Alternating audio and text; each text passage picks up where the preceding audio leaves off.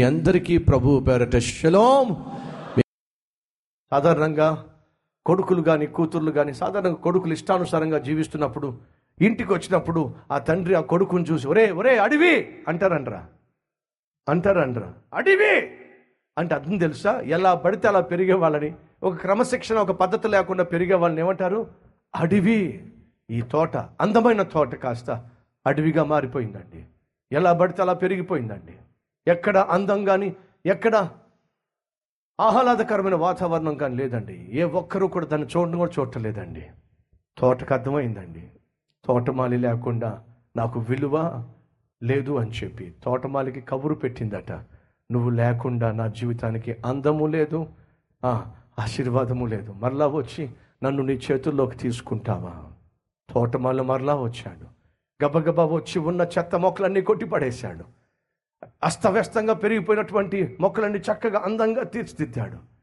ఒక వారం రోజుల్లోనే మరలా ఆ అడవి కాస్త అద్భుతమైన తోటగా మారింది, అందాన్ని పొందుకుంది, అనేక మందికి సంతోషాన్ని పంచిపెట్టే ఓ అద్భుతమైన తోటగా మారింది. సహోదరుడా, సహోదరి, నువ్వు నేను ఒక తోట లాంటి వాళ్ళము. నేను ప్రకటిస్తున్న దేవుడు ఒక తోటమాలి వంటి వాడు. నువ్వు అనేక మందికి దీవెనకరంగా ఆశీర్వాదకరంగా నీ బ్రతుకు అందంగా ఉండాలంటే నీ జీవితము తోటమాలి చేతిలో ఉండాలి. ఆ తోటమాలి చేతిలో ఉండకపోతే నీ బ్రతుకు ఒక అడవిలాగా తయారవుతుంది, అందరికీ భయాన్ని ఆందోళనను పుట్టించే జీవితంగా మిగిలిపోతుంది. ఆ రోజు గ్రహించాడు, ఏమిటి? ఈ తోట అడవిగా మారిపోయింది, కారణము నా తండ్రి అనే తోటమాలి నాకు దూరం అయిపోయాడు. గ్రహించాడు, మరలా వెళ్ళి తోటమాలి చేతిలో పడిపోదాం, తోటమాలికి ఈ తోటను అప్పగించేద్దాం, ఈ అడవిని అప్పగించేద్దాం. కుమారుడు తిరిగి వచ్చేసాడు, తండ్రి ప్రేమతో అంగీకరించాడు, ఇంటికి తీసుకున్నాడు, ఇంట్లోకి రానిచ్చాడు, ప్రశస్త వస్త్రము ధరింపచేశాడు, అధికారానికి హోదాకు వారసత్వానికి సూచన అయినటువంటి చక్కని బంగారు పురుంగి పెట్టేశాడు, పాదాలకు చెప్పులు తొడిగించాడు, ఇంటిలో విందు ప్రకటించాడు.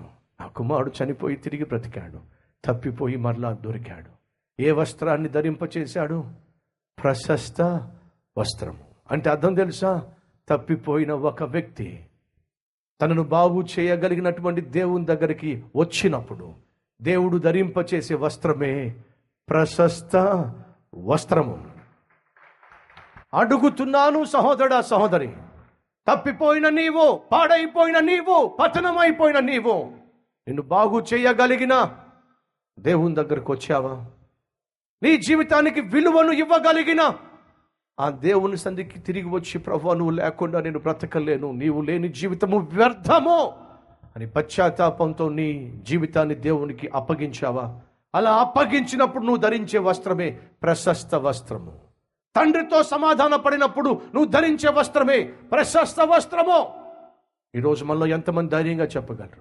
ఒకప్పుడు పాపిష్టివాడిగా జీవించాను, తిరుగుబోతుగా, త్రాగుబోతుగా, నా ఇష్టానుసారంగా జీవించాను, కానీ నా తప్పు తెలుసుకొని తిరిగి వచ్చేసాను, దేవుడు నాకు ప్రశస్త వస్త్రాన్ని ధరింపచేశాడు, ఈరోజు నేను నా దేవునితో ఉన్నాను, నా దేవుని యొక్క సన్నిధిలో ఎదుగుతున్నాను చెప్పగలవా?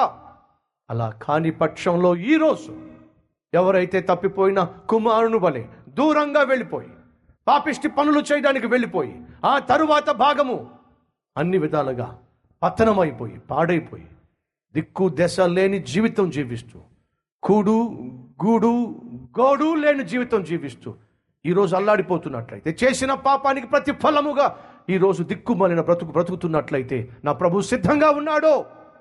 నువ్వు తిరిగి వస్తే నిన్ను అంగీకరించడానికి, నీ జీవితాన్ని బాగు చేసి ప్రశస్త వస్త్రము ధరింపచేసి మళ్ళీ నిన్ను తన కుమారునిగా ఘనపరచడానికి నా దేవుడు సిద్ధంగా ఉన్నాడు.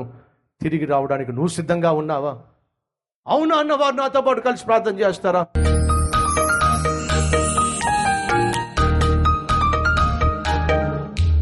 పరిశుద్ధుడైన తండ్రి, ఎందరైతే ఈరోజు ఈ వాక్యం విని ప్రభువా నా బ్రతుకు అడవిలాగా తయారయ్యింది, అస్తవ్యస్తంగా మారిపోయింది, నన్ను క్షమించు నాయనా, నీవు లేని జీవితము వ్యర్థము అని గ్రహించిన, తప్పు తెలుసుకున్న, బుద్ధి తెచ్చుకున్న ప్రతి సహోదరుణ్ణి, సహోదరిని నాయనా అంగీకరించాయా.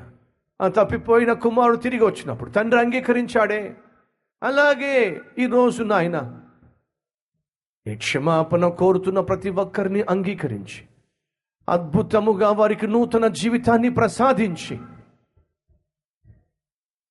నీ వారసులుగా నీ కుమారులుగా కుమార్తెలుగా జీవించే మహాకృపా భాగ్యము దయచేయమని యేసు నామం పేరట వేడుకుంటున్నాం తండ్రి. ఆమెన్.